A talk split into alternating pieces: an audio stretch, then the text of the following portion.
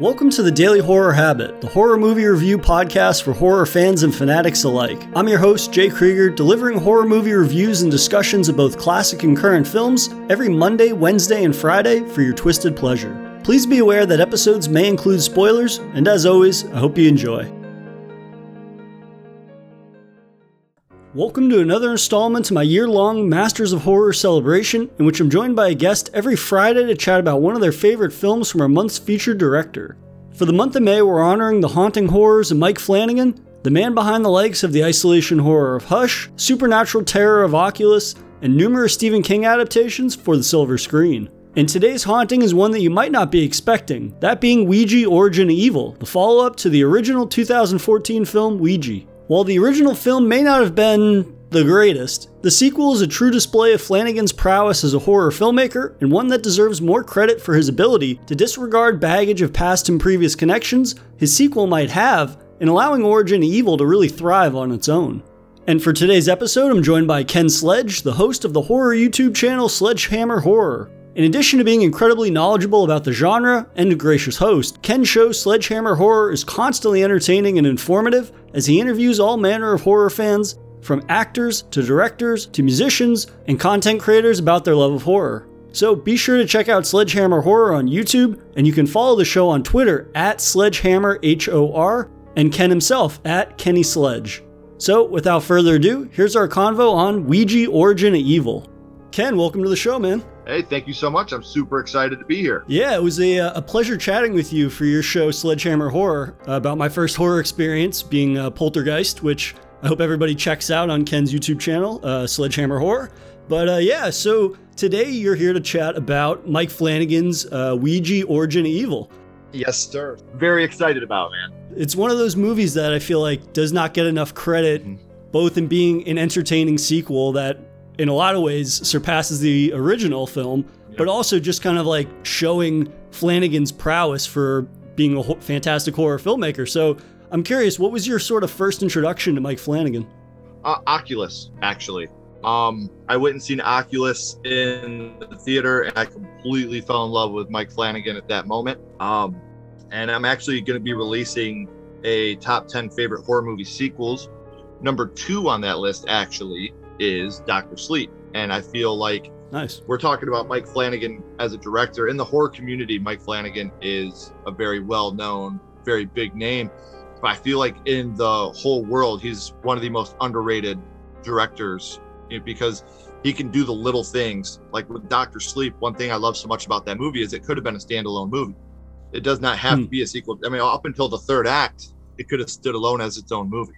And Flanagan yeah. just has that way of telling a story in a horror movie or TV show for that matter. When you go to the Haunting of Hill House with Haunting of Bly Manor, just the way that his storytelling is absolutely beautiful.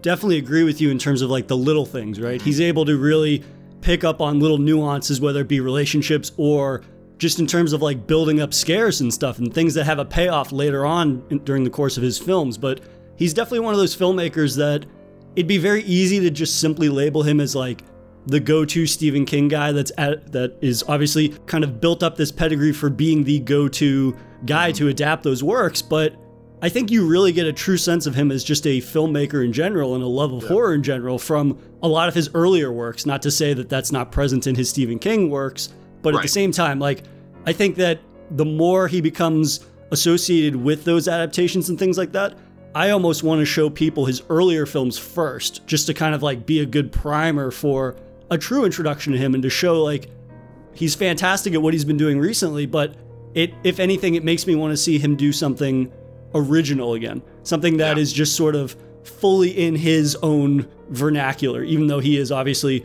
fantastic at adapting Stephen King's works and he's familiar with that vernacular and bringing it to film.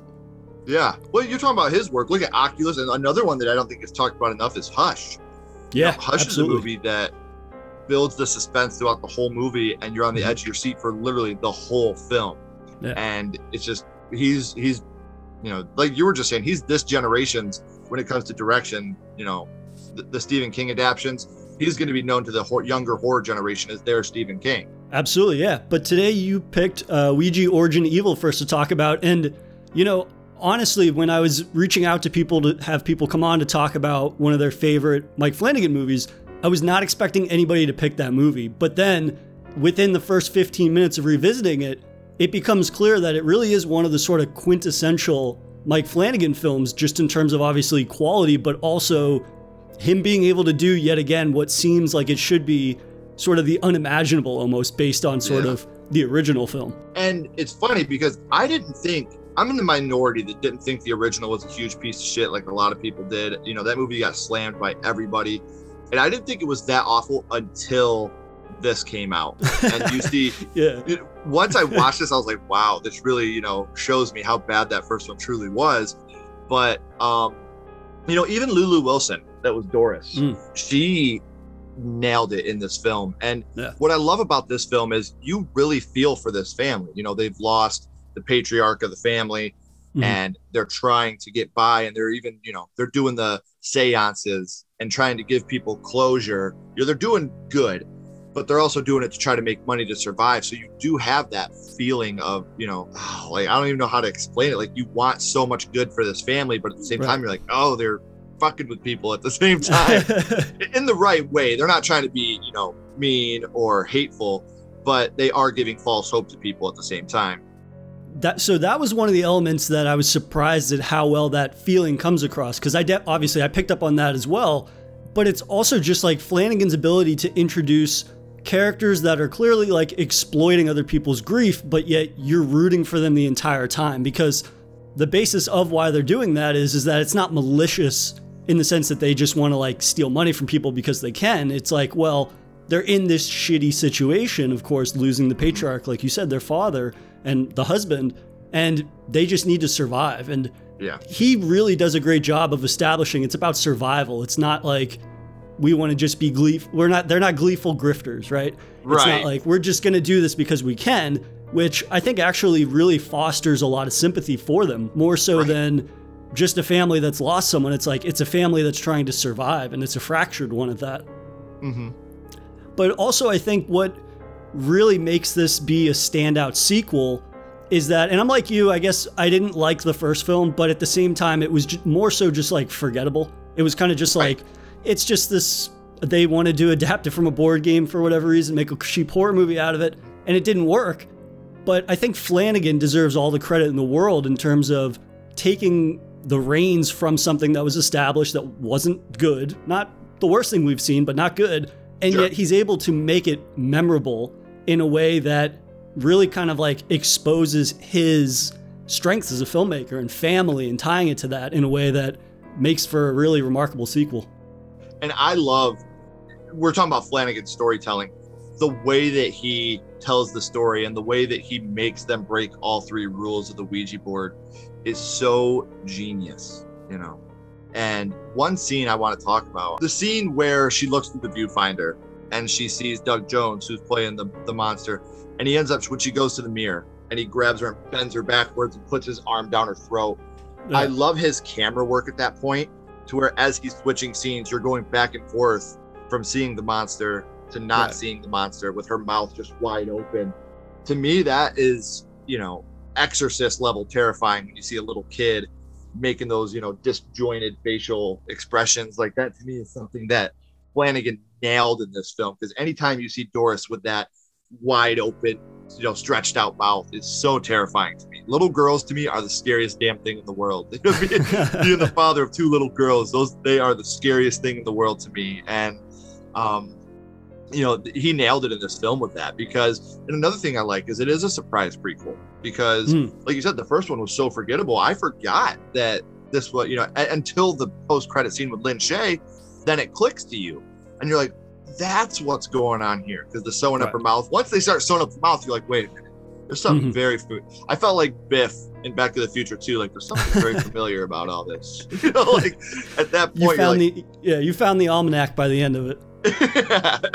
so it's it's just one of those movies that um and even part of the storytelling with the, the preacher the father um played by henry thomas when he thinks of the name it's not actually his wife's name but a name he thought of those little details are things that most people would let slip just go but Flanagan nails that. You get you almost get the chills when he's like, "That wasn't my wife's name."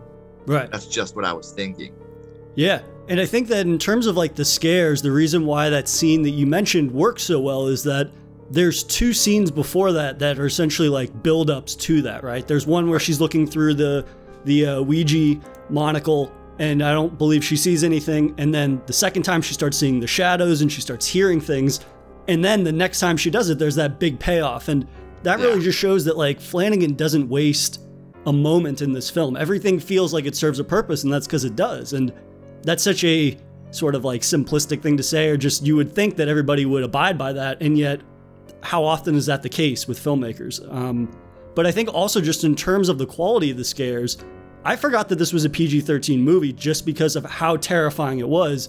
And Right. movies like this, I think, really stand up as being an example of like, well, people that say PG-13 horror is not horror, it's not scary or whatever, that's complete bullshit. Because this movie really is the best sort of extrapolation of that. And Mhm. Flanagan handles it in a way where I think the back end of the film is definitely the scarier portion of it, but it has more of a heightened payoff because he's building to it the entire course of the movie.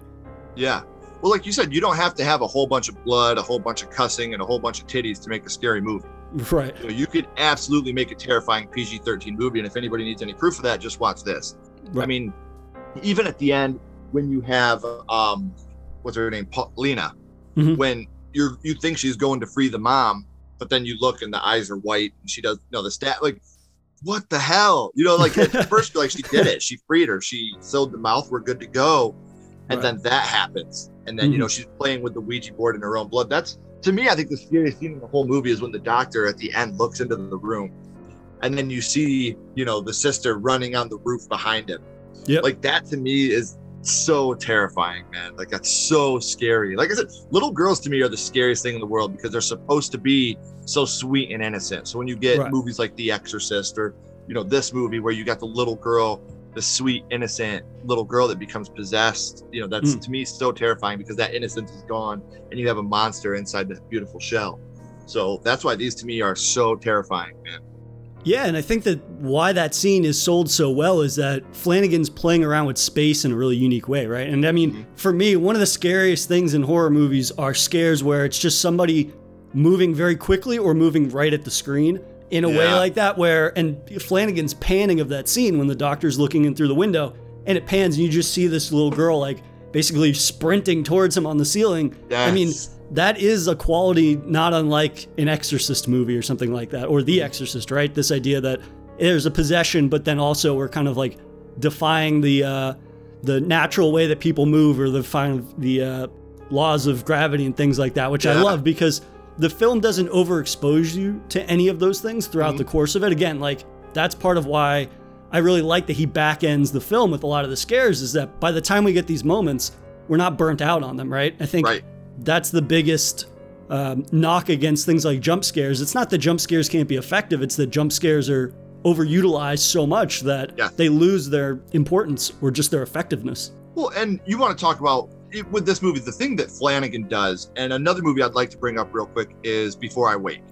Mm. Um, have you seen Before I Wake? I have.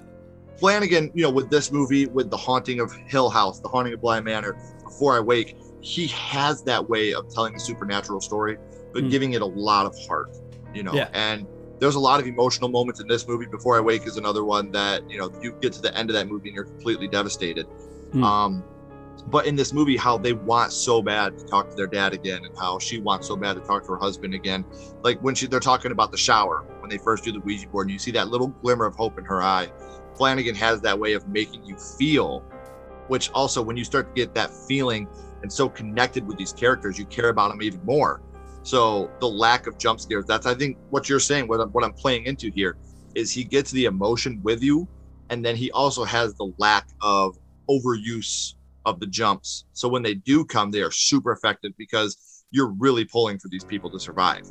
Yeah, absolutely. And I think that that's one of the elements of all of his films that he gives such a great attention to. And that's sort of like the sense of family, right? And it's always interesting too, because like he essentially has crafted this cinema family for himself, right? This idea that he uses a lot of these recurring actors. I mean, we've got Elizabeth uh, Reaser, Lulu Wilson, of course, Henry Thomas, Kate Siegel, who's in a brief uh, scene of this film, and his ability to not only like have this collective of insanely talented people and jump from project to project and give them the same attention to detail where they feel like they're playing obviously different characters, but at the same time they're able to really come across as real people. And Right. uh, for the most part, obviously they're marred by tragedy or a uh, traumatic event of some sort.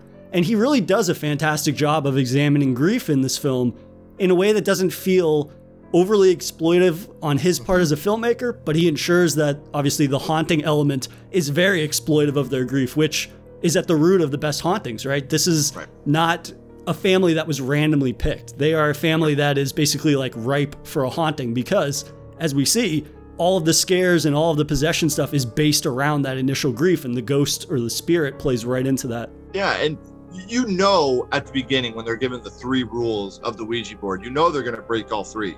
Yeah. But and you hear the graveyard thing, you're like, I'm not going to go out to a graveyard to play this. But the Right. way that Flanagan again writes it in there, they're playing in hmm. a graveyard the whole time. They never say Yeah. goodbye.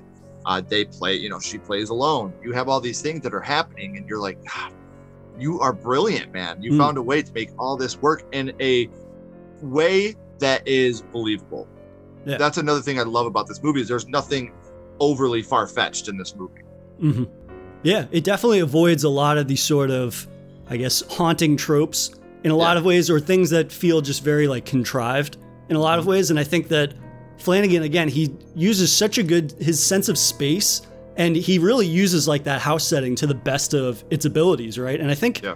I'd even read that it was the same house from uh, that movie Lights Out that came out a couple of Yeah. years ago. Yeah, it was like the same house, which was pretty cool. But it just his ability to take a space and then make that space interesting for the entire course of the movie. Like the house evolves essentially, right? We start in the seance room, then we go to the upstairs portion of it, but also like we learn about the basement and the rich history that the basement has, and Yeah. uh, the, more so a disturbing history that the basement has. Uh, and his ability to just really have a great sense of space, but also to not uh, underdevelop any of this uh, sort of settings for the film. And like you said, it's almost like the house is growing as the movie goes because we're learning more Right. and more. Just as we're learning more and more about the characters and the possessions that are happening, we're learning more and more about the, the physical nature of the house, but the background of the house too. So Mhm. we're building two different stories at once that are conjoining at the same time. And that's Flanagan right there, man. It's brilliant. Brilliant.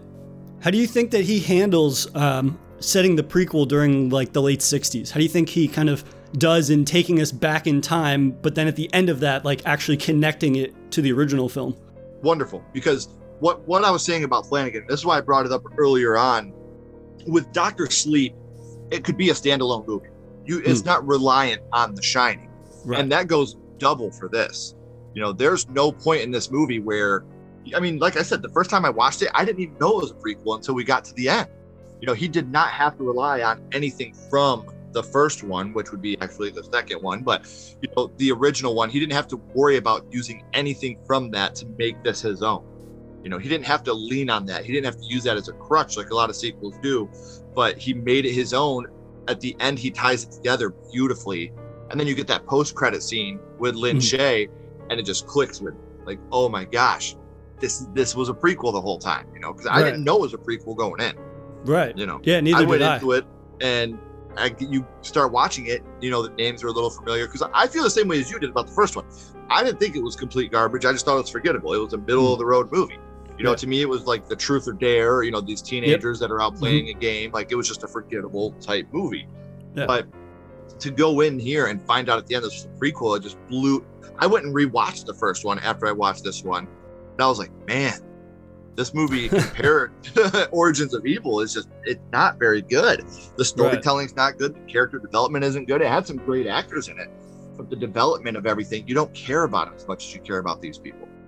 Yeah, and I think that he always has the right sort of handling of you I guess we'll call them sequels, but in reality like Doctor Sleep and this, they're more of companion pieces. They're not necessarily s- sequels.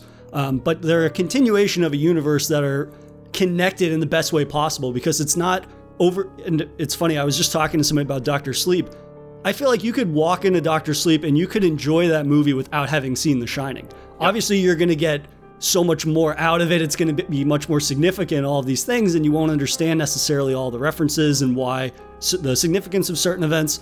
But at the end of the day, you're still going to enjoy that movie because Flanagan knows to 100% shackle yourself to what came before is going to actually end up probably hindering what he's yes. making as this new uh, continuation. And I definitely felt that way about Origin of Evil as well. Like, it's so phenomenal and it's just barely referencing the original that mm-hmm. it feels like it's its own thing. And that's yep. really comes across in, in just his sensibilities as a filmmaker, but also the way he approaches like scares and things of that nature. And it just it allows the film to breathe free from the baggage of the previous film. And I think that it's great that they did not call this Ouija 2, just because right. if they had done something like that, then everybody would have been like, well, it doesn't matter who's making it. It's so heavily associated with the previous film. But um, I think that this movie definitely not only serves as one of the best examples of Flanagan's ability to come in with something pre-established and still able to make it his own, um, right? In a really, really creative way. And I'm, I'm looking at his filmography right now. I mean, you look at his filmography, and there's nothing in there that is a, a piece of shit. right. You know what I mean? Like, I mean, I hate to be blunt like that, but there's just nothing in there that I look at and go, oof, what was he right. thinking there? Yeah. You know, because he's just he's so brilliant. I mean, you look at Gerald's game, like I said, the haunting of Hill House, haunting of Bly mm-hmm. Manor, mm-hmm. Hush, um, Oculus, Before I Wake, Midnight Mass, all these movies that we've seen and we're big fans of, mm. and he just knows how to play the game. Yeah, you know, and it's you're right. It's definitely rare that with a filmmaker that kind of like comes out of nowhere, that the first two films at the very least are not ones that are pretty rough, but you at least see a glimmer of who they will hopefully evolve into down the line.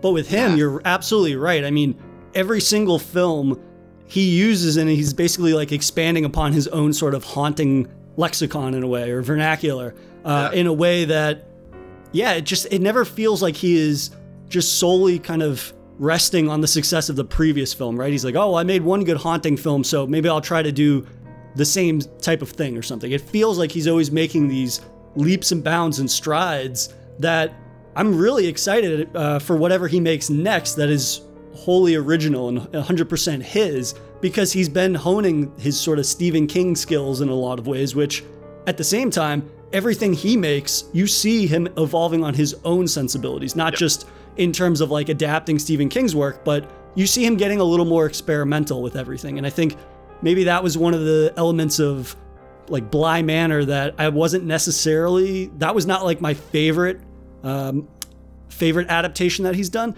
but I was able to see him flexing new muscles and seeing him experiment in a way that I hadn't before. And so to see him really take what he's been learning over the course of the last, I don't know, five or six films, and then doing something 100% his just has me really excited for the future. Well, and like you said, you got um, Oculus, You've got Ouija, Origins of Evil, The Haunting Hill House, Haunting of Bly Manor, which are all essentially haunting type movies.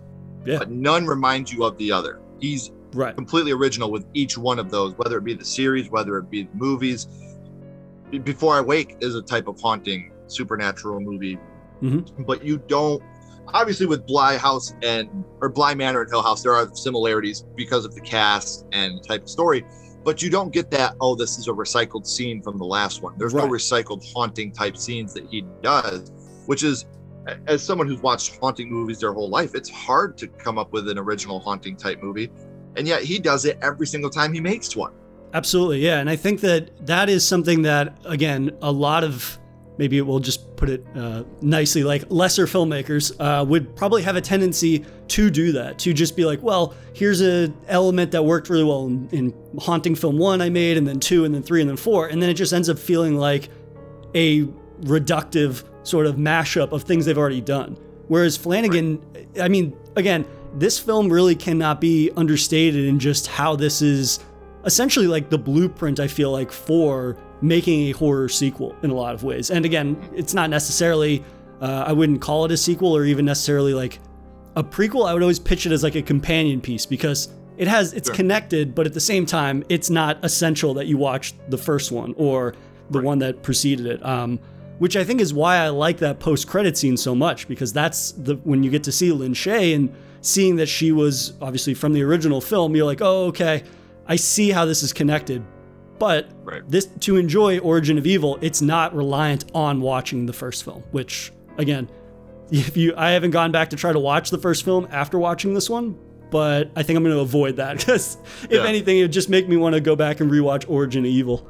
and, and it does because you watch that first one again and you're like man there's so many things like i said it, it's hard now to make for my, in my opinion don't get me wrong i'm a huge fan of scream i think Mhm. scream is absolutely brilliant but it's hard now to make a, a teen scary movie Mhm. without it being almost cliche like i said I, truth or dare is a guilty pleasure you know ouija is okay but you, got to have the right formula and a lot of these people stick to the same teen type formula and it just doesn't work for me anymore. Maybe it's because I'm a 35 year old man now, and I don't bash people's work. You know, good for you. You're making art and someone enjoys it, but that it's Mhm. just really not for me. You know. Yeah. And I think that at the heart of what makes Origin Evil work as well as it does again is because of the attention spent on developing the characters and whatnot. And I mean, Lulu Wilson, everybody in this movie is fantastic, but really, Lulu Wilson, I think, sells a performance that is up there with some of the greatest possession uh, performances of all time. I mean, she does such, there's such a even-handed approach to her possession, right? It's never just sort of like, oh, and in the next scene she's just wholly possessed and everything. Like Yep. there's such a masterful build-up to that, and she's able to really convey to the audience the various stages of that possession and how she's becoming more and more obviously uh, possessed by the spirit and whatnot. And she's able to sell that in a way that is frightening but also heartbreaking. I think that's the root of a lot of possession, right? If it's not heartbreaking, if it's just like matter of fact she's possessed, then it loses a lot of sort of the emotional investment, not only in the character, but in what's happening. If you don't care what's happening, obviously you're going to bounce off of it pretty hard. And especially for her being 11 years old at, at the time of filming that movie, between 10 and 11, Which is you nuts. would never ever go in there looking at her as just like ah, you know, just a little girl actress. She's completely on par with everybody else in the movie, and like you said, that's not a knock towards anybody else. That's just how great she was because this movie has a fantastic cast from top to bottom. Um, like you said, it's a Flanagan cast. If Flanagan puts you in his film, you better believe that you you should feel proud because he knows what he's doing. And Yeah. that's another thing about Flanagan. All his films are perfectly cast. Mm. Perfectly cast. I'm struggling to think of any of his films that I've seen that someone is ill cast, right? And I think that even if it's somebody that's not in his general uh, pool of actors and actresses that he pulls from, he's still able to insert them into this Flanagan family in a way that he really is able is great at finding people's strengths as an actor or an actress, right? This idea that they're perfectly cast because he knows exactly where to put them in terms of his stories and his narratives. Um, and that's a really rare trait in a director. I mean, of course, there's other director, plenty of directors that know how to use actors in the right way and where to put them in. But for somebody, again, like we were saying, that does not have the biggest filmography out there of a relatively new director, at the same time, the quality is there and the talent that he is able to amass seemingly is there for every single project that he undertakes. Right, and Lulu Wilson has quietly became a huge name in the horror world. Yeah. I mean, because you've got her in this, you've got her in Becky, Annabelle Creation, Deliver Us from Evil. Like, you know, she's becoming one of those, you know, young actresses that gravitates to the horror. I mean, she's only what, 15 now? 14, 15? Something And- like that. Yeah. I believe she was in Haunting of Hill House. I don't know if she was in Bly Manor or not, but I know she was in Hill House. She was in You Hill know, so House, she's yeah. just one of those actresses that has quickly, at a very young age, made a big name for herself, and that you know really started for me with Ouija, Mm. Origins of Evil. Yeah. Definitely, yeah. And it's, again, I mean, we were talking about how Flanagan doesn't recycle a lot of his uh, storytelling and things like that and scares and whatnot. I feel that Lulu Wilson's the same way in her performance, whether she is cognizant of that or not, just because in terms of like being such a young actress coming up, I still feel like every role that she takes, it brings something new to it. And especially with Yeah. things like going from this to uh, creation or I forget what order they came out in. But it, again, it's not her kind of just taking a persona that she used in a past film and continuing with it. I think about Becky being a fantastic example of her kind of moving outside of the comfort zone of horror in a way where that was a much more physically demanding movie, I believe, Yeah. just in terms of like how brutal that movie gets. And her being at the forefront of a lot of those action sequences and things like that. So it's fantastic again just to like see members of this Flanagan family evolve just as much as Flanagan himself evolves with Right. every film that he t- undertakes. And I feel like she's one of those people too that uh, when you look at Lulu Wilson specifically, everything she's been in, besides maybe like that Top and a Half remake, has been complete gold. You know, Yeah. like if you hear Lulu Wilson's going to be in something, it's something you're probably going to want to watch because she knows how to pick them. Yeah, absolutely. Um, but I think also we should talk about. We mentioned obviously this is an exceptionally scary PG-13 horror movie, but aside from the scene that you mentioned with the the initial possession, what is another moment that really kind of jumps out at you at making this uh, stand up amongst horror as being one of the uh, de facto PG-13 horror movies? When um, the father, Father Tom, when she screams in his face and he Oh, goes yeah. flying back and his neck gets broken. Yeah, That's oh, another big one to me, man. Like that's huge scare. Absolutely, yeah. And I think also just the brutality of that moment jumps out at you because, uh, again, I wasn't expecting because I have only seen. Uh, I'd only seen it twice before uh, this most recent rewatch, but like again, Flanagan doesn't over rely on obviously blood or gore or just excessive violence in his films, and yet when he throws in that little moment like Father Tom landing and breaking his neck, and it's apparent that he did, like it is a such a more brutal moment than any other. I mean, how many times have we seen characters get their necks broken in horror? Right, we're pretty much Right. desensitized to that, and yet the uh, legwork that Flanagan puts in in making sure that we're emotionally invested in these people and seeing good, wholesome people having the worst things imaginable happen to them. I mean, it makes that violence memorable and it hits in a way that it doesn't feel like we're desensitized to it in a way that we normally might be. Well, even when Father when he gets um possessed himself, you know, Yeah. when you see him with the white eyes, you know, like which is in this movie, that's the sign that possessions happen. You know, you're like, no, not him. You know, or the boyfriend when, you see the boyfriend hanging, you know, you're just like, Yeah. whoa, man, like they get dark quick in this movie. There's that's another thing. There's no part of this movie where you're like, is it happening? Is it Mhm. gonna happen? Is it gonna happen? When it happens, it Mhm. happens, and you're Yeah. in. and you know? it doesn't really reel back at all, right? There's no sort of like ebbs and flows, which again, that comes back to just Flanagan's pacing in general of his films. It starts so subtle and then it starts building, building, building, and then on the basically the run up to the peak of the scares of the film, it just doesn't let up. And it just, if anything, gets even more brutal and more creepy and more just uh, very terrifying in a way that I don't think we were expecting for Right. majority of the film. Because again, I mean, it's hard to not to go into a PG 13 horror movie and at least you might be open to them like we are. But in the back, I don't know about you, but like in the back of my mind, I'm always thinking, are they going to be able to make this memorable though in a way that Right. is truly scary? Because, of course, you there's no restrictions in terms of making us like characters or telling a compelling story, hmm. but there's at least a fear that there might be some limitations in truly capitalizing on the horror. But in this, I mean, it just it it had the movie been more gruesome or more graphic, I feel like it wouldn't feel like a Flanagan movie then because that's not his style at all. And he makes the Right. most out of everything he has, rating included it feels.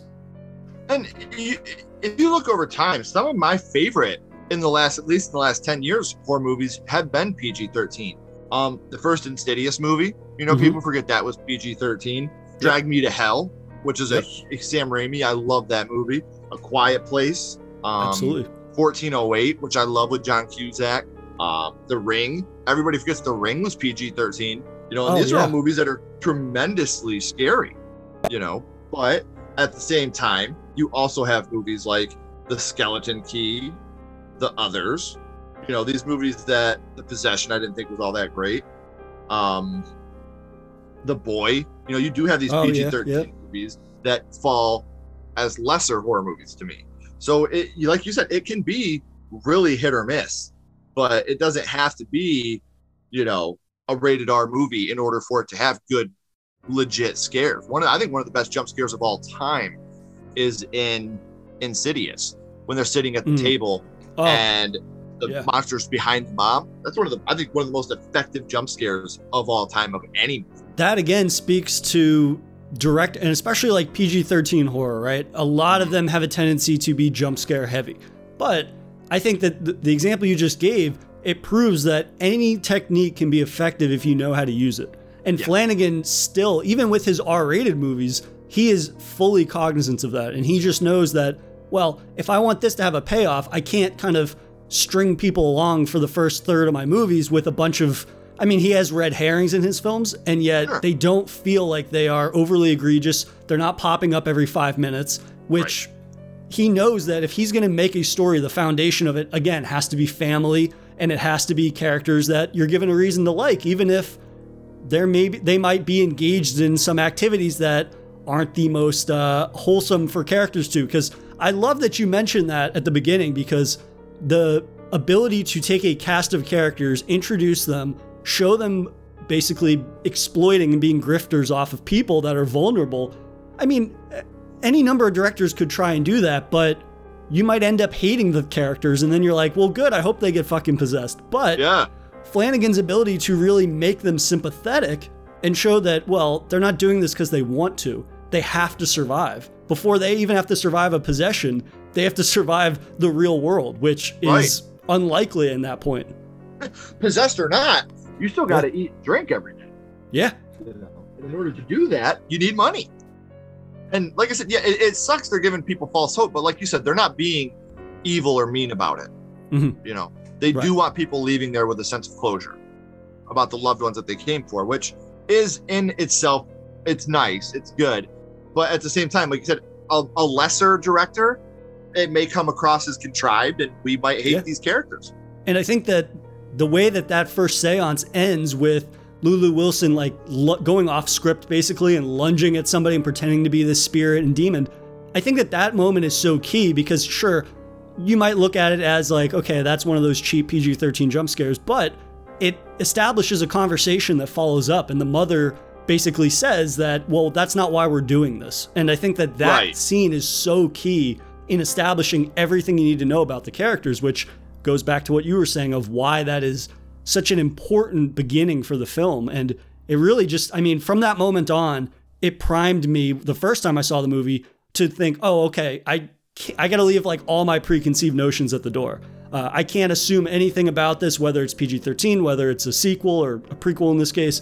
Um, it's one of those things that Flanagan really just does a fantastic job of just reassuring the audience early on this is going to be very different than what you think it is. And yeah. every single time I've had to trust in him, I've walked away satisfied with right. just being scared scared to pieces or being enamored with characters that I was I didn't want to leave. I wanted to I wanted another 90 seconds or another 2 minutes with them because I became so invested in them.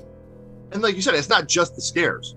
Right. You know, with all his movies, you want these characters to live. You want them to survive. You want them to not only just survive but to succeed you know and i can think that about all his movies that you watch there's characters in all his movies that you are genuinely pulling for but me and you you know like a lot of other fans of horror movies we get more wrapped up in these because we put ourselves in situations of film you know, because right. of our huge love for film and i feel like that really for me especially can be a downfall sometimes because i get too invested in certain characters yeah. and then they die and i'm like no you know like so I, am definitely one of the super invested guys that loves the movies, loves the characters, loves the storytelling.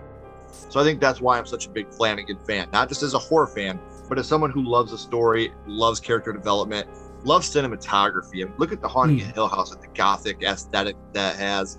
Um, the dude knows what he's doing, and he knows how to, like you said, not just with the actors and actresses, but he knows how to pick everybody around mm-hmm. him to succeed yeah. and do well. Absolutely, yeah. And I guess before uh, before we wrap up, if you had to pick a Flanagan double feature, what would be your introduction film for somebody that was unfamiliar with him, and then one of his works that everybody should watch, whether they're familiar with him or not familiar? Uh, my introduction film would be this one, Ouija: Origins of Evil, um, because, like you said, it's scary, but it still has that story enough to where people are going to understand it, they're going to love it. Um, and they're going to fall in love with characters. And one of the biggest things we've already talked about it, but when the mom says that's not what we're doing here, that makes you fall in love with her as a parent too. Like, because kids can get crazy, you know, they can try to, you know, go off script, but for the mom to reel her back in like that and not be shitty about it was fantastic. And then a Flanagan movie, I know that this is probably the one that everybody says, but I got to go Doctor Sleep, man. I think that's one Yeah. of the best movies ever made. It's it's so fantastic, and it doesn't feel as long as it is. You know, there's no points that are dragging. The cast is brilliant, and it's hard with a movie like Doctor Sleep that has the amount of cast members in it. It's hard to really reel that in and have so many uh, actors that nail their their roles like this one does. I Rose the Hat. Yeah. Oh my gosh. One Man, of the best characters ever. I mean, one of the Best best horror time. villains. Yeah. Yeah. And I think that picking those two movies that you did is the perfect double feature just because I hope you have some time on your hands though, because that Doctor Sleep uh, director's cut is a doozy. But to your credit, what you had mentioned, it doesn't feel like it, right? Flanagan is able to put us into a world, and it might be a three hour movie, but it sure only feels like a two hour one at the end of the day. And I think that picking those two movies is great because it shows you a what he's capable of doing in an established world, and then really Doctor Sleep is the is like a horror odyssey extrapolation on that, right? Because he's returning Yeah. to the shine, the world of The Shining, and yet he's able to expand on that in a way that's all his own. It doesn't feel like he's trying to do Kubrick or Stephen King. It feels like Sure. he is doing a mashup, but also his own voice doesn't get lost. And I think that that's key for Flanagan in that he never feels like he is trying to do an impression of someone else, whether that be the source material that his film is deriving from or even just in general of like horror filmmaking. It never feels like he's trying to do something that, oh, so and so is doing or so and so had success with. He just feels very authentic to whatever subgenre he's dabbling in, and obviously the horror genre in general. Well, I love one thing I love about Doctor Sleep is they recasted um, Jack Nicholson with Henry Thomas from you know a lot of Mike Flanagan's work. He did not do Jack Nicholson very well, but he did Jack Torrance amazingly. Yes. Like he was his own Jack Torrance Mhm. and he was his own bartender, obviously, at the moment. But when you look at him, I didn't see Jack Nicholson, but I did see Jack Torrance in that scene. You know? Yeah. And that to me is one of the most powerful scenes in all cinema. Is when he's like, if I do this, Dad, I'm gonna be losing a lot more. You know what I mean? Like your Mhm. money's no good here. He's like, I'm losing a lot more than money if I take this shot. Like you mirror that with the original Shining bar scene. And those are two of the most powerful scenes in all of cinema history. And anybody that hasn't seen Doctor Sleep because they hear, oh, it's a sequel to The Shining, and The Shining was a perfect movie. I agree there are movies that should have been standalone movies. You know, Jaws being one of them. I feel like that was the perfect standalone movie that shouldn't have had any sequels. But like you were saying earlier, Doctor Sleep does not heavily rely on The Shining to be a good movie. Yeah. You don't have to have seen The Shining to even Mhm. enjoy Doctor Sleep. You can go into Doctor Sleep completely blind. And like you said, there's certain shots, like maybe when he's looking in the door, you know, Mhm. at the motel. There's certain shots like that, or when he's talking to uh Halloran, Dick Halloran, you know, those things might go over your head a little bit when he's calling him Doc and all that. But those are little things that in the grand scheme of the movie aren't really that important, Right. you know. And if anything, they're it's it's disguised fan service in a lot of ways because obviously we are going to get the most out of them, and yet they still have some significance to the larger thing. You know what I mean? It doesn't feel like Doctor Sleep ever comes to a screeching halt, and it's like now I'm going to talk to the fans of the Shining universe or the fans of King or Kubrick or whatever. It always feels like it is everything that Flanagan does is complementary to the story and the moment he's telling. And he's able to obviously allude to the other film that it's connected to, but also he's able to derive strong emotions and meaning from things that everybody can relate to on some level. Uh, obviously, the things that happen in uh, Doctor Sleep are pretty aggressive sometimes, but at the same time, humans are at the core of everything and the human experience and whatnot. And even if you haven't had that experience maybe yourself, there's an emotion that goes along with that experience that everybody has felt at some point or another. we look at Doctor Sleep and like the Jacob Tremblay scene is one of the Oh. hardest scenes to watch ever Yeah. in any movie, you know. But it's also it's I hate to say, listen, this is gonna make me sound dark, but that scene is also done with class. Like Mhm. it's it's Yeah. a terrible scene and it's heartbreaking and you know as the father it's one of those scenes where you know a tear goes down your eye as you're watching it but at the same time it's done so well that you can't turn away Right. And you know, that's a scene where we we see how truly evil Rose the Hat is, but we also see how amazing Jacob Tremblay is in that scene because you're you believe that kid is hurt, you believe he's suffering, you believe he's in the most pain. Is it gonna hurt? Oh yeah, hopefully. You know, Right. like oh my Mhm. god, it's heartbreaking. Flanagan's a genius. You know, and it sucks that the Academy doesn't give horror the recognition that it deserves because that guy deserves every award that there possibly is. And I think that that scene you mentioned is a fantastic example of him not being egregious or exploitive or every single scene that he includes in his films, and especially with Doctor Sleep, it serves a greater purpose and nothing lasts longer than it should. Like, it, again, if, had it been any other director, we would have had to have seen more of the sort of brutality or the violence of that scene, and we see very minimal. And that's a testament to how disturbingly skillful he is at bringing across horror, right? He doesn't have to show us egregious slashes and dismemberments and all these things, obviously, um, to make it effective and to make it heartbreaking and to bring a tear to your eye. But uh, listen, Ken, this was an absolute pleasure getting to have you on uh, Daily Horror Habit, and I hope we get to uh, collaborate again in the future. Dude, anytime. It's been an honor. Thank you so much, man. One more reminder to check out Ken's horror channel featuring interviews with horror fanatics like you and me, Sledgehammer Horror on YouTube. And you can follow the show on Twitter at SledgehammerHOR and Ken himself at Kenny Sledge. And I'll see you guys next time. If you enjoyed this episode, please subscribe to Daily Horror Habit on your preferred streaming service and follow the show on Instagram at Daily Horror Habit and on Twitter at Daily Horror Pod for episode updates. Thanks again for listening, and I'll see you guys next time.